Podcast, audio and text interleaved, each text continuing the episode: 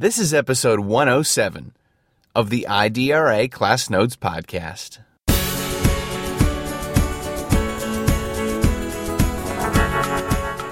you know, with all the, the standardized testing and so forth, it's become a very uh, sit down in your seat, be quiet, and uh, do your work. And it's not been hands on at all. And uh, if you uh, put something out there that the kids have actually built and you can see it and you can feel it, it's the way to get minorities or anybody involved is just to show off your product, to expose them to it, and there. How can I sign up? I, I want to be in that club.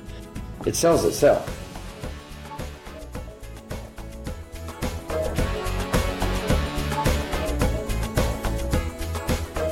Good morning. I'm Dr. Milka Avila, Senior Education Associate at Intercultural Development Research Association.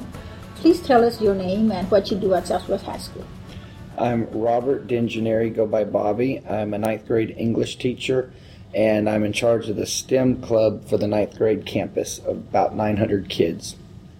Very good. We conduct research and are very interested in the need for minority high schools to be STEM focused. So, knowing your population at your school, which consists of mostly Hispanic students, what is your take in this topic? Well, I got into it because I was I went to a seminar or and they needed some volunteers. I went just to learn about it and uh, thought it would be useful and worthwhile for myself to learn. And I was the only one from our campus that showed up as a faculty member, and they asked me if I'd be interested in uh, starting a club at the ninth grade campus, and I said sure. And uh, I obviously, since I was interested, thought it'd be very valuable to spread to students. Great. What kind of activities do you do to involve your students in, in the STEM field? What, what do you do with these ninth graders that you're working with? Okay, well, first I felt that um, I got into it because I was interested in learning, so I obviously didn't bring a lot of background knowledge. So I recruited uh, uh, Mr. Patrick Walker, he's an uh, aviation engineer, and Miss Alyssa uh, Rojas, who is an aviation engineer also, and they have extensive background knowledge in engineering. Um, and then we recruited other people, uh, other faculty members, and um, they've brought their aviation experience. And uh, I was interested mainly in the green and the alternative energy, and uh, so I wanted to really delve into the solar and the wind and just anything alternative. And so I've that's Mr. Bogio has kind of given me since I'm in charge the leeway to kind of say how do I want to uh, focus where I want to focus it, and it's been primarily alternative energy, and it's it's just been it just never stops because that's kind of a continuing uh, open field, and so we've. Uh, started with solar power, and we've learned a lot about that. And um, and then you know you have to know some basics about electricity and just basic engineering. So I don't know if I'm answering the question, but um, it's just an open field, and it's pretty hard not to be interested, and the kids not to be interested. So they come in every day excited, kind of with open mind, open eyes on what we're doing. And what some of the things we're doing are. Uh, well, we, we're taking apart little things, little coffee uh, makers, little drills, anything that breaks at home. They bring in. We take it apart and and see how it works, and then we're also uh, looking at big picture, how to power airplanes. Uh, we're going to hopefully fly an airplane by the end of the semester. We've also bought some solar powered stuff and, and then seen how we can convert things that are used on electricity today or batteries into being powered by uh, alternative energy. Very good. How do you feel about uh, the possibility of of having students being inspired to, to get into the into the field? Uh, when you are doing all these activities with your students, do have they make any comments that this is something that they would like to continue doing in the future, that they will continue to explore? Uh, do you think that the activities that you're exposing them are really inspiring them to maybe seek careers in this in the STEM field?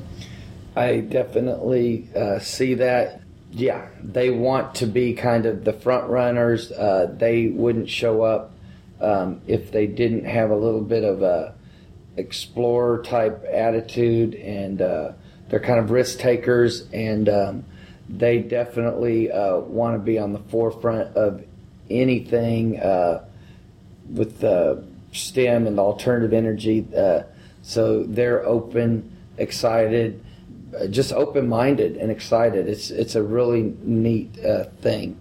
So they come in with a good attitude automatically. Very good.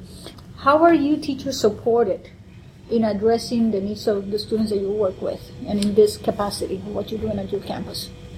Well, typically in education, you have to go through a lot of red tape. Um, there's been um, a push or a, a open-mindedness from the faculty or from the powers to be to uh, cut through a lot of that. So um, they've helped us with buying things, and um, they've just made they've streamlined it. Uh, it's not a big bureaucracy right now. It seems like they're helping to facilitate us, and uh, we've went and worked with uh, St. Philip's College. We've worked with, uh, I guess, UTSA, and so they're making it very easy right now for us to uh, get the product out there and to show what we're doing. I think everybody kind of wants to uh, be the first one to do something to get our name out there, getting involved with the community. Uh, it's it's right now it's a good field to be in because there's a lot of excitement.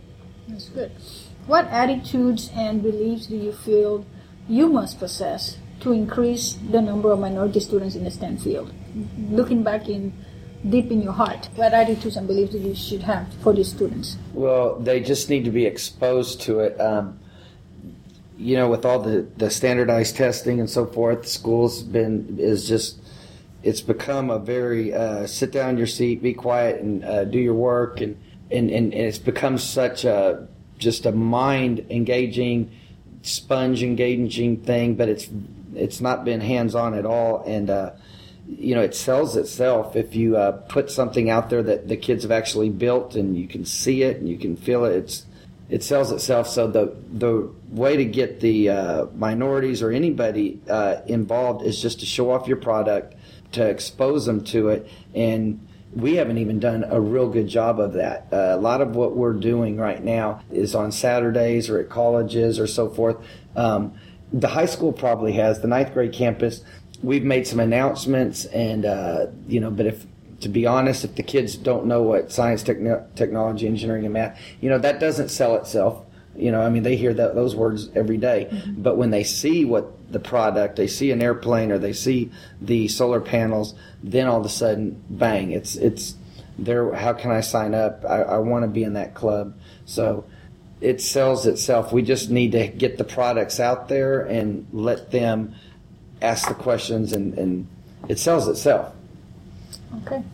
What do you think that the, the teacher will feel if the opportunity will, will arise that will provide support in an effort to earn a master's degree with 18 graduate hours in the field so that teachers become more grounded and competent in their field, whether it's science or math or language arts or.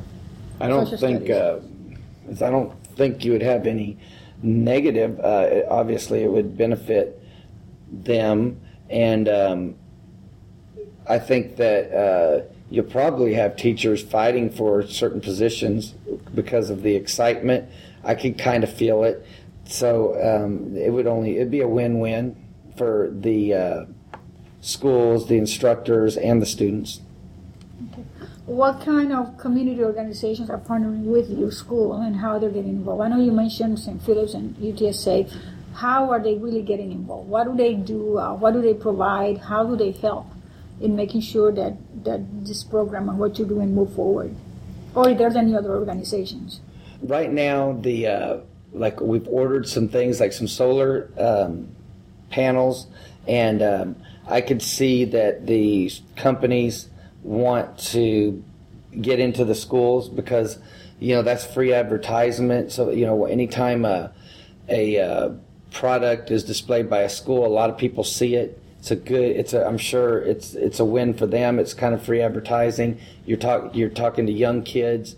You know they're open-minded. They're going to buy things. They're going to grow up. They're going to do things um, like i said the colleges uh, obviously want kids. Uh, that's their job model to have kids enroll so uh, they want to help facilitate this program. There's something in it for them. Like I said, there's obviously something in it for all the solar stuff that's going on or anything alternative. San Antonio's kind of big into that. Toyota, I, I haven't spoken personally with Toyota, but I know they're involved with the high school. And so that's big. They've actually, I believe, uh, got some of our kids actually in the program at the high school uh, working or set up for internships and so forth. People want to help. Uh, I, I, need to mention Bob Franz. Um, he's um, come from California. He was a professor at a college. Uh, he's helped tremendously, and he, he donates his time people are willing to help. Uh, they just want to see the world become a better place, and uh, so this is all about making the world a better place. That's right. Um, how are parents and other teachers supporting the effort? Are parents of these students that, that come to these clubs, how are they supporting your efforts? And are other teachers also getting enthusiastic about the whole activities that you guys are doing? Are they getting involved as well?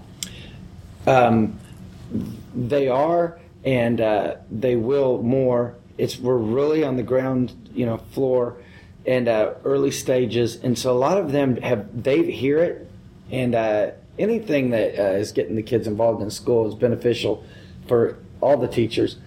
Obviously, the principals have been extremely supportive, and all the way up. It probably hasn't trickled down to the bottom levels yet. That's just because, just like I said, we haven't uh, got our products out there yet totally. We hope to fly an airplane uh, before the end of the year at graduation, and that is going to be run on solar energy, and it's uh, about a oh about a three foot wingspan airplane.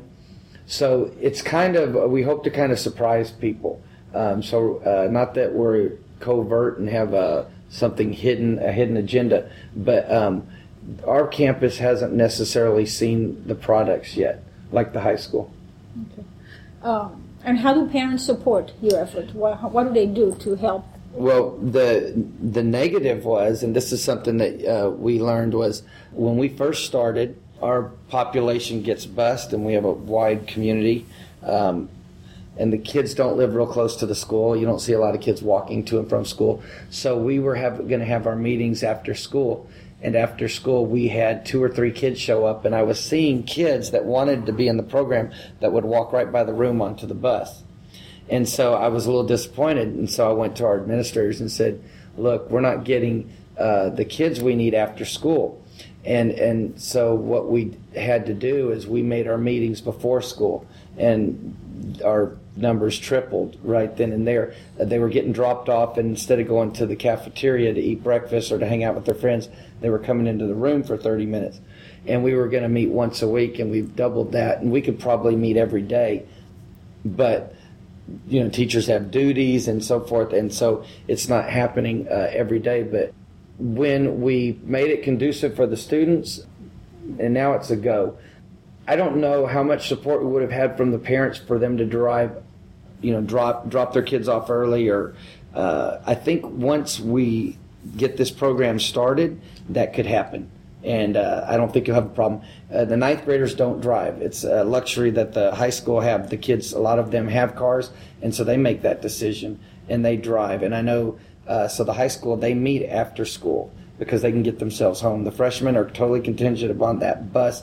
And once we get there, so it'd be nice to have a class set up in the day as an elective or something uh, for engineering. That's good. Any other message you want to give to other teachers? I got into this because I wanted to learn how to get off the grid, they call it, or not be, you know, to be more independent, be more environmentally friendly. I really, I personally got into it to uh, see how I could get things to work without having to be near a power line. And um, it's just renewed uh, what education is all about. I, I would venture to say that every educator, because I obviously don't have a background in science, technology, engineering, or math, unless you consider engineering a writing prompt engineering, which is probably about as hard. But um, so, and yet it's been probably one of the most rewarding. fact of the matter is, I could probably move to up in the campus and, and I will stay at the ninth grade campus just for this experience. It's if you're an educator and you want the kids' enthusiasm, you want to see that light go on, you want to do something tactile, hands on instead of kind of standardized, that kind of stuff. Uh, I can't imagine any teacher that wouldn't be excited about it because it's it's kind of like you know when you have a three or four year old and they're building with blocks and stuff. You know, it's that kind of thing. It's totally outside the you know curriculum, if you will, and it's uh, it's new, it's refreshing, it's it's exciting, and the kids like it. You don't have to push it; it sells itself. Very good. Well, thank you so much, sir, for your time, and uh, really appreciate all the information you provided us. So, thank you so much. Thank you for having me. Good luck. Thank you for listening to IDRA Class Notes. For more information on IDRA and other Class Notes topics, go to www.idra.org. You can also send us your thoughts by email to podcast at idra.org.